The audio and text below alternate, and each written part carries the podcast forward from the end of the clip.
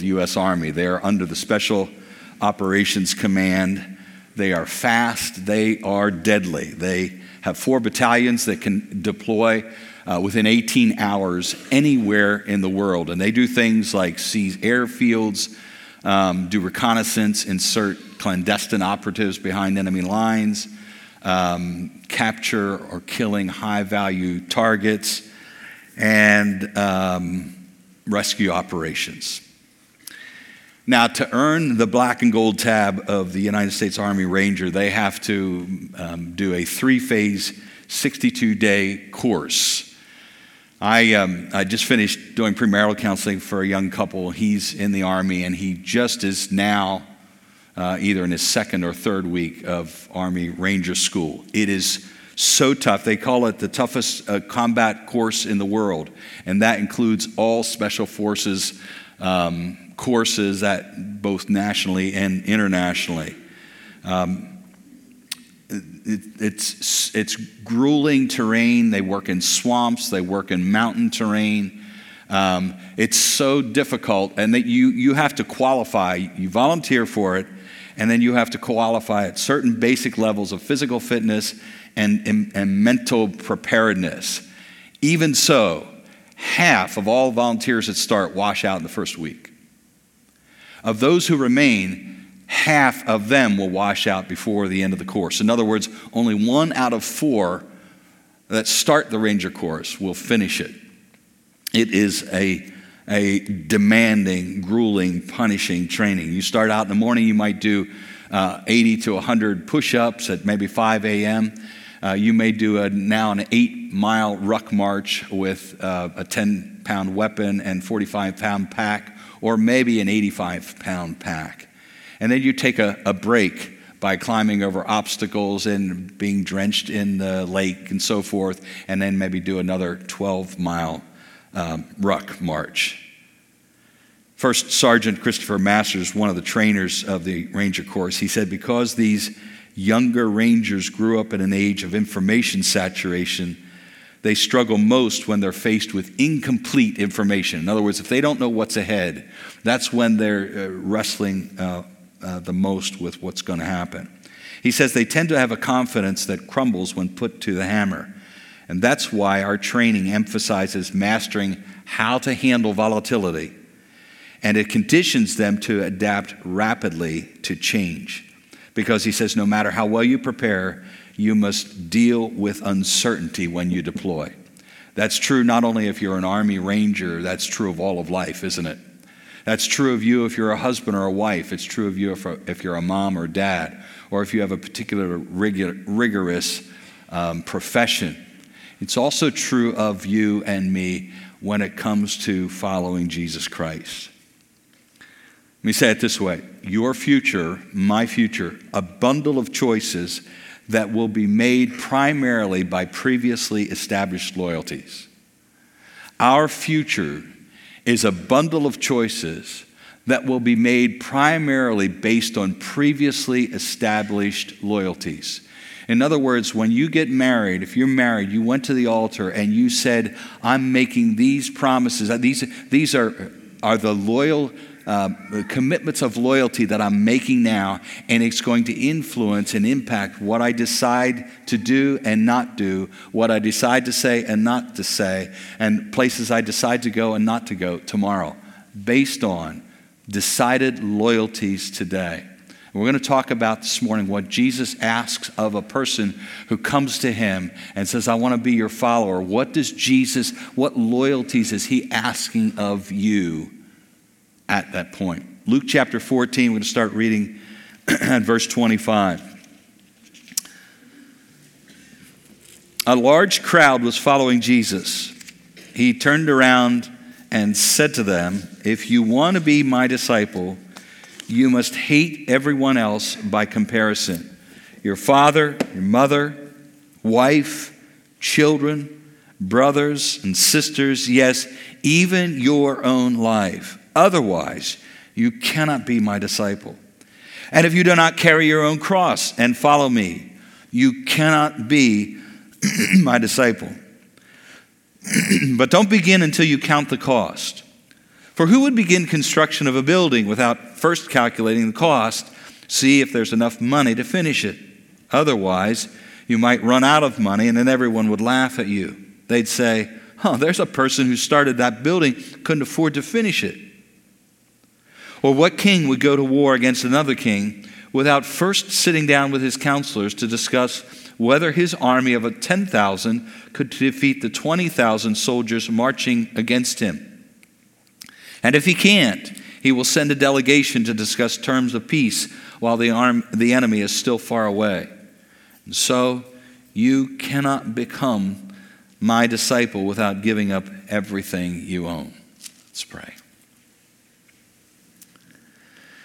Father God, I pray for the power of the Holy Spirit this morning to apply the Word of God to our lives that we might understand and even more so embrace the demanding call of Jesus on our lives.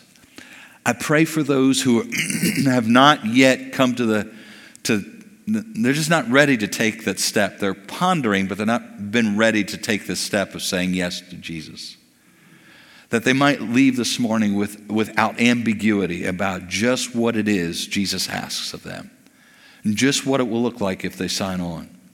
And for those of us who do know Christ, to kind of revisit this clarion call of our great leader and to be uh, just reconsider all over again the treasure that he has brought to our lives, the treasure that he is, the hidden treasure sometimes that he might be in the midst of dark, dark moments, and be reminded all over again of just how privileged we are to be children of the King. We pray in Jesus' name. Amen. It's interesting that verse 25 starts out with the observation that the crowd that's following Jesus is of what size? What's it say? Large. Large crowd. We've talked about this many times through our uh, journey through Luke how early in the days, uh, uh, Jesus made enemies early in his ministry, don't misunderstand me. But by and large, as you track Jesus' ministry through the first half, through first two thirds of his public ministry, everybody's all gaga about him. They're so excited. People are following him everywhere. They're turning out in the deserts to listen to him for hours on end, teach and preach. And then we see things begin to change later in his ministry.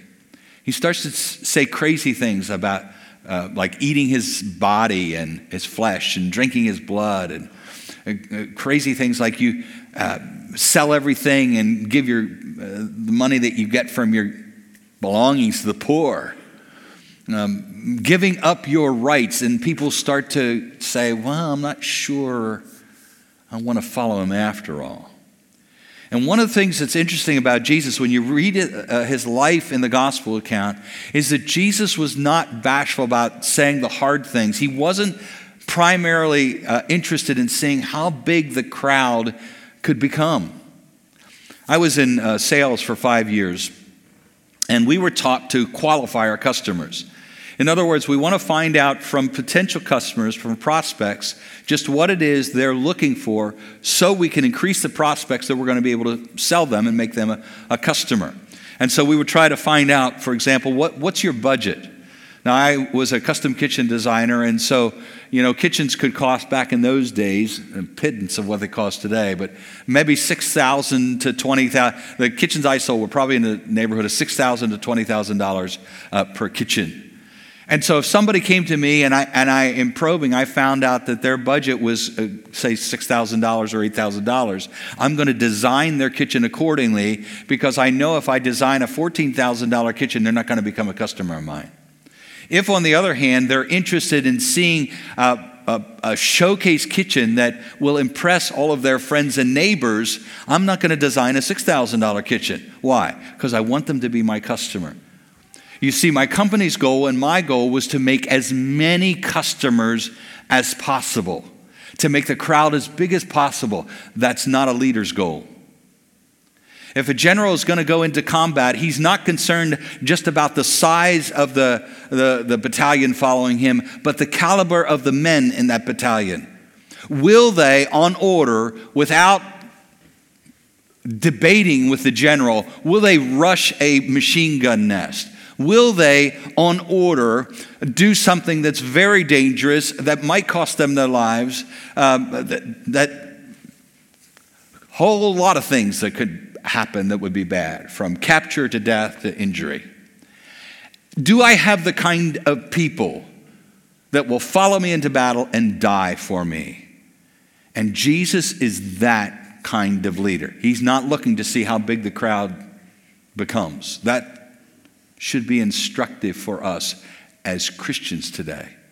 Are you simply interested in seeing how many people you can get to follow Jesus? Are you interested in creating disciples? Remember what Jesus said? He didn't say, go into all the world and make converts. He said, go into all the world and make disciples. And so Jesus isn't just looking at the, the size of the crowd. He wants to make sure that if people are going to follow him, they know what they're getting in for. They know what they're signing up for. When you got married, those of you who are married, when you uh, made a commitment to this man or to this woman, you, you uh, from maybe looking at your parents, from looking at other couples that you know that are married, uh, maybe from reading books, maybe from premarital counseling, you, you looked at some things that were going to be demanded of you as a husband or as a wife, and you say, Yep, I'm on board with this. When you were offered a job and you were told what it might look like, what it was going to demand of you, you, you made a decision.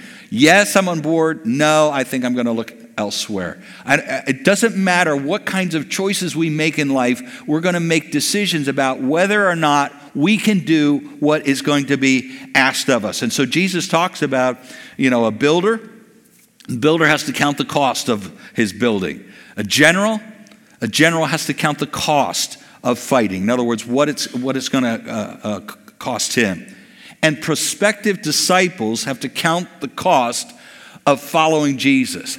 I wonder how many of us who are Christians can go back and when we uh, decided to follow Christ, we're understanding just what it might mean. I think probably most of us would say, no, that was a, a growing realization as the years unfolded after we said yes to Jesus. We didn't really grasp fully up front. Some of that, I think, can be, um, the blame could be laid on simply how we were, had, had the gospel shared with us or how we share the gospel with other people. Now, the language in this passage is troubling. Some of your uh, more literal translations don't say, that, like the NLT does, that you have to love Jesus more than your family. It says you must hate your family. You husbands, hate your wives. You moms, hate your children. You children, hate your parents. Now, we need to clarify this. Uh, it's important to clarify this because sometimes we love Jesus by loving family members. And so it says in uh, Ephesians chapter 5, verse 25 Husbands, what? Your wives. Love your wives. Let me hear all the husbands say that. Husbands, love your wives, right? As Christ loved the church. In fact, it says in 1 Peter chapter 3, verse 7 that husbands, if you don't treat your wife like you're supposed to, don't expect to have your prayers answered. It's a big deal how Jesus feels about how husbands should care for their wives. It's also, the Bible is also very clear about how wives should treat their husbands and their children. In fact, those of you who are older women, you're called out in Titus chapter 2, verse 4, to teach and train, take the younger wives and moms under your wing and teach them to love their husbands well and teach them to love their children well. Sometimes we love Jesus by loving our families. Um, when we decided to move uh, my parents in with us uh, four and a half years ago now, that was the result of a commitment to Jesus Christ. We had had this conversation, Betty and I had this conversation for 20 years. We had come to the conclusion by studying Scripture that this was a call of God on a child's life to care for uh, aging parents and grandparents. And so when the time came, ready to do it. We were loving Jesus by loving families. I mean, uh, you go all through Scripture, you see this again and again the call to be right toward and loving toward our families. When the little children came up to Jesus' lap and the disciples are trying to shoo them off, Jesus said, Don't keep them from coming to me. I love children. They're the pristine example of the, the purity and the innocence of faith that should be mark adults as well. Jesus, uh, the scripture says in 1 Timothy 5 8 that those who don't provide for their family members are worse than pagans because even unbelievers take care of their family members. Sometimes we love Jesus by loving our families, but sometimes we love Jesus by putting family second or even third. Sometimes we love Jesus by even putting the idea of family second or third. There are some of you here this morning who would desperately love to be married. You can say amen if you want to, or not. I don't know anything about that. I was a, basically a child bridegroom. I don't know anything about that. But I know enough people in those straits to know that there's an agony and a longing and a hunger in their heart that's unfulfilled. And yet, the me- part of the message of the gospel is that Jesus is coming to us and telling us, I'm more wonderful than you know, and I'm more satisfying than you know. And I want you to, inch by inch, month by month, and year by year, come to grasp that I am fully satisfying to you. Let me have you look at a verse here in 1 Corinthians, just a second. 1 Corinthians 7.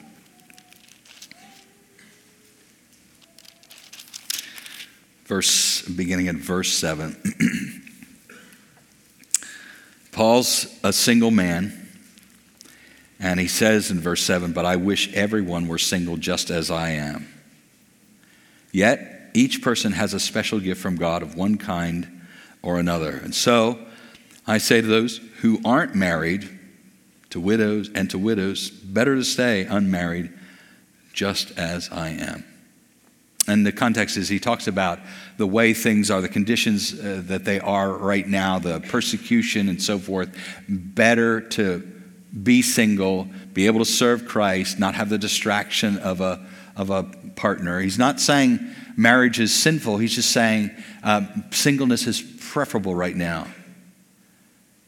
And that's going to happen to some single people across the ages where God's going to say, I'm calling you, I'm going to, I'm going to give you a gift. You're not going to think it's a gift initially, but I'm going to give you this gift because I have some things I want you to preoccupy yourself with and not be distracted with. Sometimes loving Jesus most means putting family or even the idea of a family second rather than first. Last week we made some comments about the ideal that we have as parents, I think many of us, about protecting our children. I was thinking about, um, I won't name the couple or the location, but a couple that is in mission work um, on the other side of the globe. And uh, somewhat of a risky area. And the day came when they were notified that their family's name included their three little children, their name and their pictures and their addresses had been posted on a terrorist's website. Now, moms and dads, what would you do if you found that out? Would you pack your bags and go home? Or would you stay if you were convinced that this is what Jesus had for you?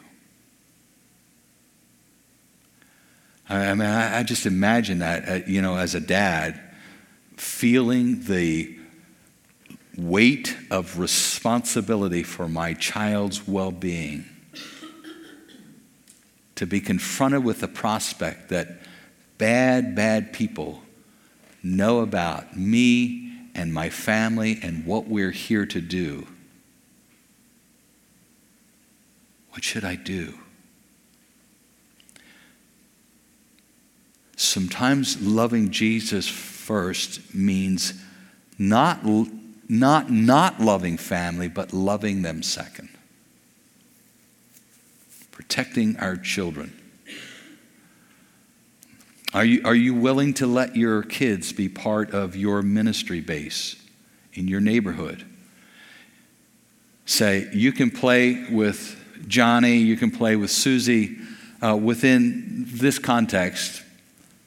Or you say, nope, you can't have anything to do with Johnny and Susie because their family's like this, their family's like that.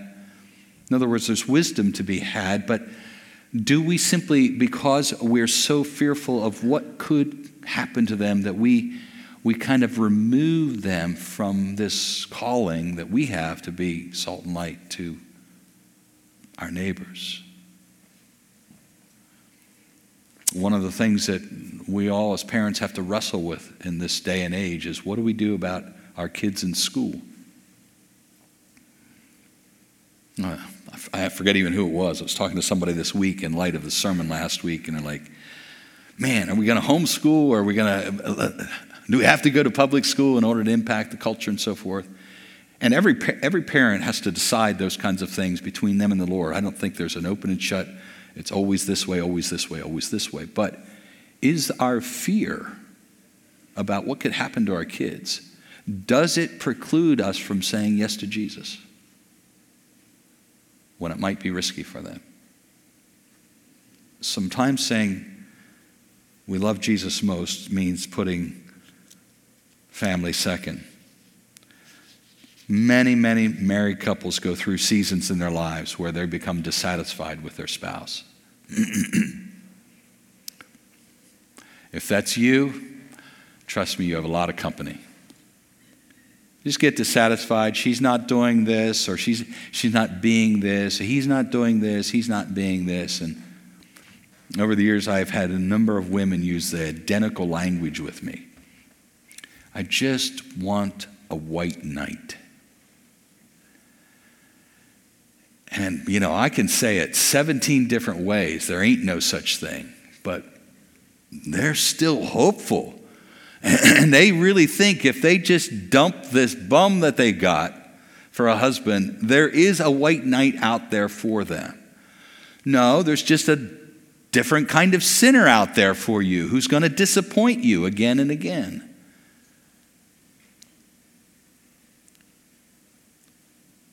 Jesus wants to, he wants, when he's talking about he matters more than anything, that, that we love him more than anyone or anything, he's, he's saying anything else you can go through with me. Your marriage is disappointing. Your family, extended relationships are disappointing. I'm disappointed that I don't have a mate at all. I want to be everything for you.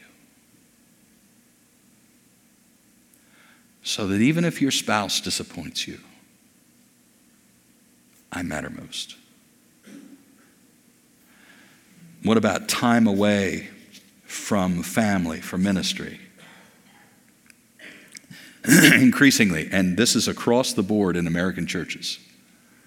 I talked to a lot of pastors. Increasingly, pastors say, My, my people don't want to, they don't, don't want to volunteer for ministry. And then we have these conversations. Why is that? What's, what's the feature? And there's a variety of features. But one of them that comes up again and again is I, I don't want to take time away from my family. unless you love me more than your family, hatred by comparison. You cannot. Jesus doesn't say it's hard to be my disciple. He says you cannot be my disciple. Is that true? Any of us? I don't want to do ministry because take away from my family. How much, how much do I love Jesus? Jesus says, unless you take up your cross unless you take up your cross. What's the cross? What is the, the cross? Is it just a little gold piece of jewelry around our neck? Is it the thing that's on the steeple of churches? What is the cross? Well, it's like the hangman's noose. It's like the electric chair. It's an instrument of torture and discomfort and death. I don't like that.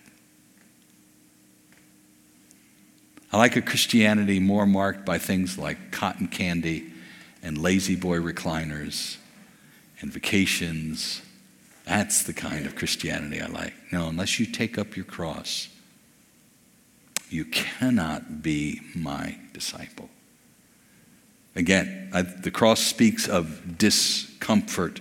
What am I willing to give up? What am I willing to embrace? What hardships in for Jesus' sake? John chapter 9 to me is one of the most disconcerting stories in all of the New Testament. It's a story about a man who was born blind. He's now an adult. Don't know how old he is, maybe 20s, maybe 30s. And Jesus and his disciples are walking by, and Jesus' uh, disciples ask him, Who sinned, this man or his parents? And they ask the question because in their minds they understood bad things happen to people who are bad or whose relatives are bad. So the man's born blind. Who's, who's to blame, his parents or him? And Jesus says, neither. This happened very clear. There's no ambiguity about it. This happened, i.e., his, i.e., his blindness. This happened so that the glory of God may be manifest, or something like that. And then Jesus goes on to heal him. And the message could not be any clearer. God sovereignly ordained that this man would be blind from birth so that 20, 25, 30 years down the road, God could heal him and God could get great, great glory and fame.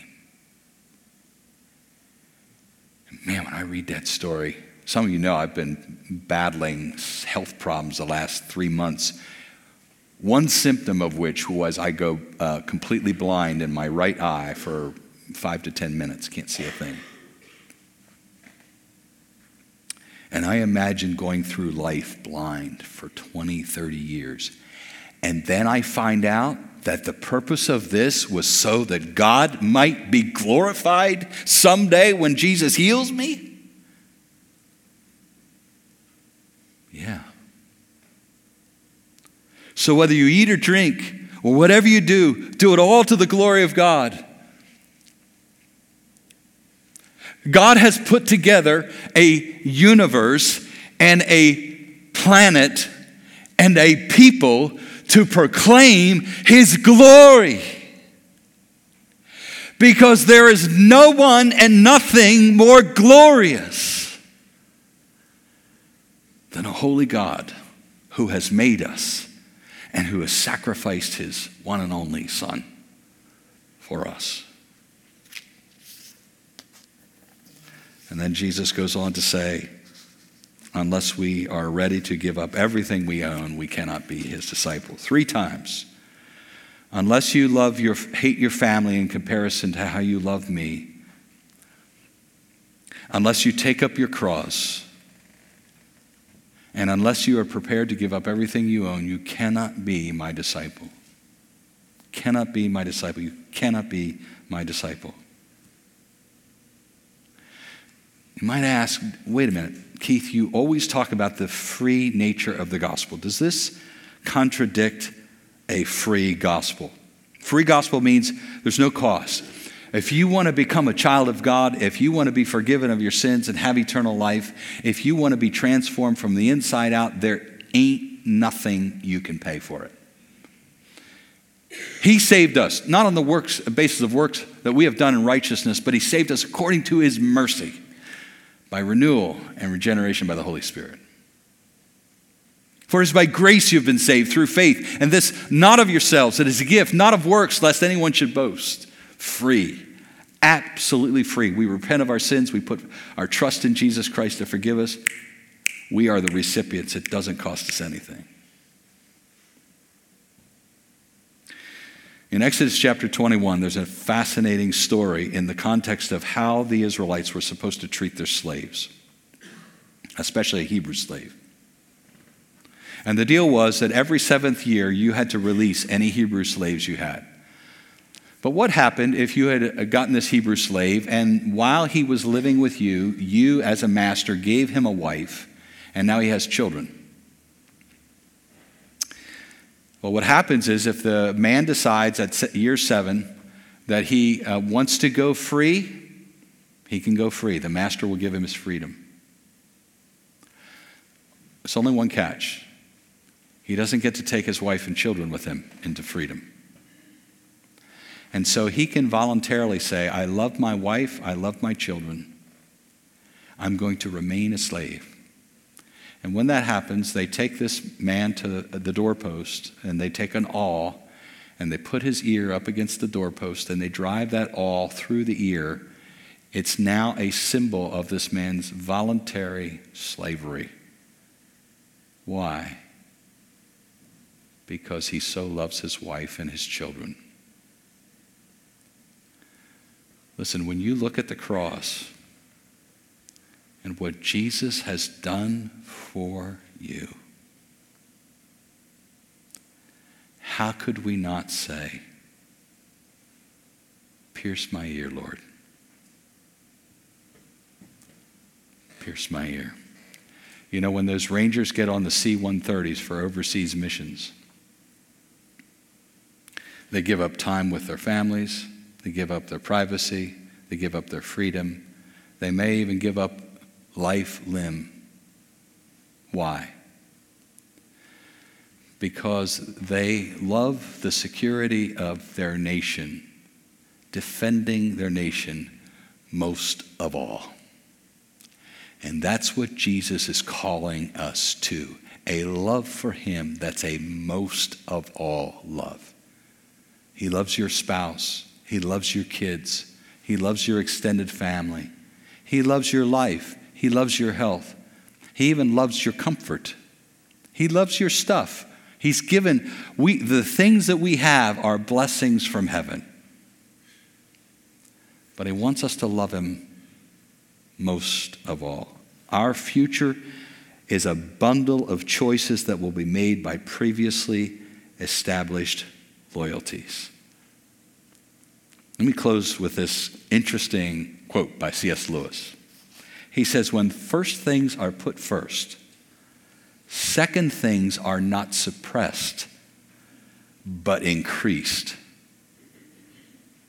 In other words, when you put Christ first instead of your family, when you put Christ first instead of your comfort, when you put Christ first instead of your things, there is a sweetness to all those other things that's enhanced. There is a health and a vitality in all of those other things that's enhanced. When first things are put first, second things are not suppressed, but increased.